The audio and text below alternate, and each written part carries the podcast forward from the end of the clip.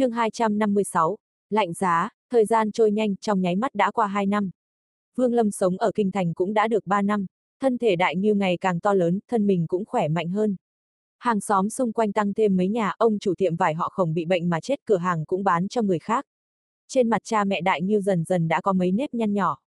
Tuy bọn họ vẫn còn trẻ, nhưng cũng không thể giấu đi dấu hiệu của tuổi già. Trong hai năm này, hàng xóm xung quanh không ít người đã đến làm mai. Nhưng lần nào Vương Lâm cũng nhẹ nhàng nói lời từ chối.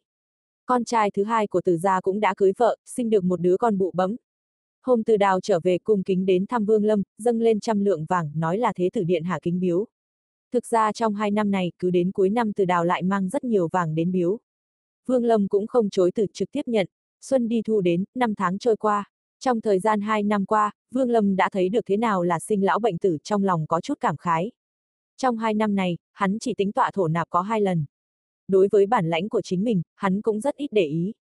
Rất lâu nay hắn không còn xem xét đám xương hồng bên ngoài thân thể, giờ đây chỉ còn lại một tầng mỏng manh toàn bộ được ngưng kết thành ba hạt châu màu đỏ, bị hắn thu vào trong túi chữ vật theo hắn phân tích, nếu như hạt màu đỏ thứ tư được ngưng kết thành đám xương hồng kia sẽ tiêu tan hoàn toàn. Cũng trong hai năm này, hai tu sĩ kia đã tới đây một lần. Sau khi dâng lên rất nhiều vàng bạc của phàm nhân, bọn họ cầm đi ba bức tượng gỗ với vẻ cung kính lạ thường. Hai năm nay, cửa hàng của Vương Lâm ở phía Tây Thành cũng dần trở nên có tiếng tăm. Khách đến tuy không phải rất nhiều, nhưng so với lúc chưa khai trương cách đây một năm thì nhiều hơn không ít. Chỉ có điều đến cửa hàng của Vương Lâm nhiều nhất không phải phàm nhân mà là tu sĩ. Thông thường cứ 10 người đến, sẽ có 6 người là người tu đạo. Mỗi một người tu đạo đến đây đều dùng vàng bạc của phàm nhân để mua tượng gỗ. Hai năm qua tượng gỗ bán ra không ít, vàng bạc Vương Lâm tích lũy cũng phải được một dương to. Việc ở phía Tây Kinh Thành có kỳ nhân, ở khu vực tu chân giới này dần dần cũng có danh tiếng nhất định. Tâm tính của Vương Lâm Thủy Trung vẫn bình thản, không có gì thay đổi. Cái hắn hướng tới chính là tâm tính của phàm nhân, trải nghiệm của đời của phàm nhân, cảm nhận được thiên đạo luân hồi. Cửa hàng này chỉ là công cụ để hắn cảm nhận được thiên đạo tượng điêu khắc gỗ cũng giống vậy mà thôi. Lúc này cũng đã gần hết năm, trong kinh thành mọi người vui sướng hân hoan. Vương Lâm từ trong cửa hàng đi ra, ngồi ở trước cửa, nhìn mọi người đi tới đi lui, trong mắt hắn lộ vẻ hồi tưởng thật sâu. Đây là lúc hắn kết thúc năm thứ ba ở Kinh Thành. Sau mỗi năm cảm nhận tuy không giống nhau, nhưng đều có một chút hoài niệm về thời thơ ấu. Từ trong cửa hàng bán đồ sắt phía đối diện, Đại Nhiêu chạy nhanh ra, trong tay cầm một ít pháo hoa, phấn khích chơi đùa. Nhìn Đại Nhiêu ánh mắt phương Lâm lộ ra vẻ thoải mái. Ba năm qua nhìn đứa bé này lớn lên, từ một đứa nhỏ 11 tuổi nay đã biến thành một thiếu niên 14 tuổi. Năm trước, Đại Nhiêu thật sự không thể chịu nổi cha hắn cứ nói rông dài, miễn cưỡng bắt đầu học nghề rèn.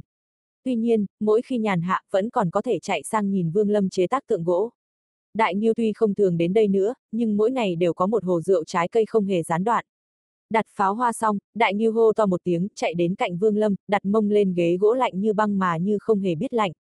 Hắn nháy mắt nói, Vương Thúc mấy ngày trước ta nghe cha ta nói, trưởng quầy họ Lữ ở phía đông muốn đem con gái gả cho Thúc, vì sao Thúc lại không đồng ý. Ta đã nhìn qua con gái hắn, nhan sắc trông cũng được lắm. Vương Lâm mỉm cười, xoa đầu Đại Như, nói, Thúc Thúc có vợ rồi. Thật sao, tại sao ta lại không thấy bao giờ? Đại Như đứng lên một chút vẻ mặt kinh ngạc, nàng đang chờ ta ở một nơi rất xa. Sẽ có một ngày ta sẽ đến tìm nàng. Ánh mắt Vương Lâm lộ vẻ nhu tình, trong đầu hiện lên hình ảnh một nữ nhân. Ta biết rồi, Vương Thúc, Thúc định bao giờ việc buôn bán ở Kinh Thành trở nên phát đạt mới quay trở về để lấy vợ. Đại Nhiêu cười ha hả, nói. Vương Lâm đột nhiên cười lớn, gật gật đầu nói. Đúng vậy, chờ đến lúc thuốc buôn bán có lời rồi mới về cưới vợ. Đại Nhiêu đang muốn nói chuyện tiếp thì cha hắn ở cửa hàng đồ sắt gọi vọng sang một tiếng, Đại Nhiêu vội vàng lên tiếng trả lời, vẻ mặt không đành lòng nhìn Vương Lâm nói. Trời, lại bắt rèn sắt đây. Nói xong hắn bất đắc dĩ quay lại cửa hàng, từ trong cửa hàng lại vọng ra vài câu trách cứ của cha Đại Nhiêu. Vương Lâm uống một ngụm rượu, lẳng lặng ngồi ở cửa. Lúc này từ trên trời nhẹ nhàng rơi xuống vài bông tuyết. Dần dần, tuyết rơi ngày một nhiều. Trận mưa tuyết đầu tiên trong năm đã lặng lẽ rơi xuống. Nhiệt độ nhanh chóng trở nên lạnh hơn bông tuyết rơi vào mặt Vương Lâm, hòa tan trở thành nước lạnh. Vương Lâm ngẩng đầu nhìn bầu trời bao la, một lúc sau vươn tay phải ra tùy ý nắm chặt. Thoáng chốc bông tuyết từ bốn phía lập tức ngừng tụ. Vương Lâm thở sâu, buông tay ra, bông tuyết lại trở nên tán loạn hướng ra bốn phía bay đi. Cảnh tượng này xuất hiện cực nhanh cũng không có người đi đường nào phát hiện ra điều dị thường, chỉ có một đám người cúi đầu vội vã chạy đi. Trời ngày càng tối, người đi đường cũng thưa dần cuối cùng đã không còn ai đi lại trên con đường này nữa. Các cửa hàng xung quanh cũng bởi trận mưa tuyết lớn mà đóng cửa, không buôn bán nữa, cả nhà tề tự sưởi ấm quanh bếp lửa. Không chỉ thân thể, ngay cả tâm hồn mỗi người dường như cũng cảm nhận được sự ấm áp khi cả gia đình quây quần bên lò lửa, nó có thể xua tan đi cái giá rét. Trong ánh mắt Vương Lâm dần lộ ra vẻ ảm đạm, bông tuyết xung quanh tuy mang đến cảm giác băng giá. Tuy vậy đối với hắn mà nói thì thực sự chẳng có gì đáng kể. Nhưng lúc này, nhìn những cửa hàng xung quanh đã lên đèn, chỉ mỗi cửa hàng của hắn là tối đen như mực trong lòng hắn bỗng nhiên dâng lên một tia lạnh lẽo. Loại lạnh lẽo này không phải dùng lửa là có thể xua tan, không một loại pháp thuật thần thông nào có thể bù lại. Loại hàn ý này là cái giá cho việc cảm ngộ thiên đạo, là điều mà người tu tiên nào cũng đều phải trải qua. Nếu muốn hóa thần, trước phải hóa phàm. Nhưng hóa phàm, nói thì dễ dàng thực tế lại không hề đơn giản như vậy. Hiện tại, Vương Lâm cảm thấy cô độc, hắn biết rõ rằng sự cô độc này sẽ mãi đi theo hắn. Năm tháng qua đi, những người thân bên cạnh lần lượt chết đi cảm giác dường như cả đất trời chỉ còn lại một mình mình. Đó mới chân chính là cô độc. Vương Lâm trầm mặc một lúc lâu sau mới tập tễnh đứng lên, cả người chỉ trong nháy mắt này dường như già đi nhiều lắm. Hắn chậm rãi xếp lại cái ghế, đi vào trong cửa hàng, nhẹ nhàng đóng cửa lại. Hồi lâu sau từ bên trong cửa hàng sáng lên một ánh lửa. Tuy thoạt nhìn cũng không khác những ngôi nhà xung quanh nhưng thực tế, ánh lửa này chỉ là cái vỏ bên ngoài che giấu một sự cô tịch ẩn sâu bên trong đáy lòng hắn. Vương Lâm ngồi bên cạnh lò lửa trong cửa hàng rất ấm áp, chỉ là nội tâm hắn ngày càng lạnh lẽo. Trầm mặc hồi lâu, Vương Lâm lấy từ trong túi chữ vật ra một bức tượng đặt ở bên người. Khuôn mặt khắc trên bức tượng này chính là cha hắn. Nhìn bức tượng nội tâm của Vương Lâm càng lúc càng trở nên lạnh giá. Hắn lại lấy ra bức tượng mẹ hắn. Sau đó một loạt các bức tượng được hắn lấy ra từ trong túi chữ vật đặt ở xung quanh. Trong số các bức tượng này có nam có nữ, có già có trẻ toàn bộ đều là những người thân quen của hắn ở quê nhà. Nhìn những bức tượng này, Vương Lâm lộ ra một nụ cười, tuy nhìn nụ cười này chứa đầy vẻ thỏa mãn, nhưng nếu có bất cứ kẻ nào nhìn thấy đều có thể nhận ra rằng hắn cô phải đang cười, mà rõ ràng chính là đang khóc không thành tiếng.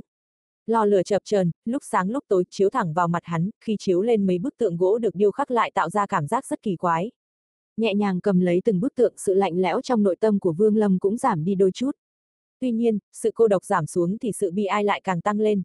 Không buông được, không buông xuống được, Vương Lâm thì thào nói. Năm đó, khi hắn bắt đầu bước vào con đường tu tiên, hắn không bỏ lại được thân nhân, cho tới hiện tại vẫn không thể buông tay. Tuy nhiên, loại tình cảm này và tình cảm năm đó không giống nhau. Muốn hóa thần trước tiên phải hóa phàm. Nếu chân chính bỏ đi thân tình, buông xuống hết thảy như vậy thì muốn hóa phàm căn bản là chuyện không có khả năng. Mỗi tu sĩ hóa thần kỳ, sở dĩ cường đại, bên cạnh tu vị ở ngoài thì trọng yếu hơn là nội tâm luôn che giấu ẩn tình. Chính vì phần tình cảm này mới khiến họ hóa phàm, nương theo tình cảm đột phá nguyên anh kỳ đạt đến hóa thần kỳ. Bởi vì phần chấp niệm này nên khi Vương Lâm hóa phàm cũng không gặp phải quá nhiều khó khăn, mà dần cảm nhận được cảm giác của người phàm. Giờ khắc này, hắn đắm chìm trong sự tưởng niệm về cha mẹ, lẳng lặng cảm nhận loại cảm giác này, linh lực trong cơ thể hắn một lần nữa lại bắt đầu điên cuồng xoay tròn. Loại xoay tròn này dần thấu xuất ra bên ngoài cơ thể tất cả các tượng gỗ điêu khắc trong cửa hàng này bỗng nhiên dâng lên một tia linh khí, bắt đầu nhanh chóng xoay tròn cùng nhịp độ với linh lực trong cơ thể hắn.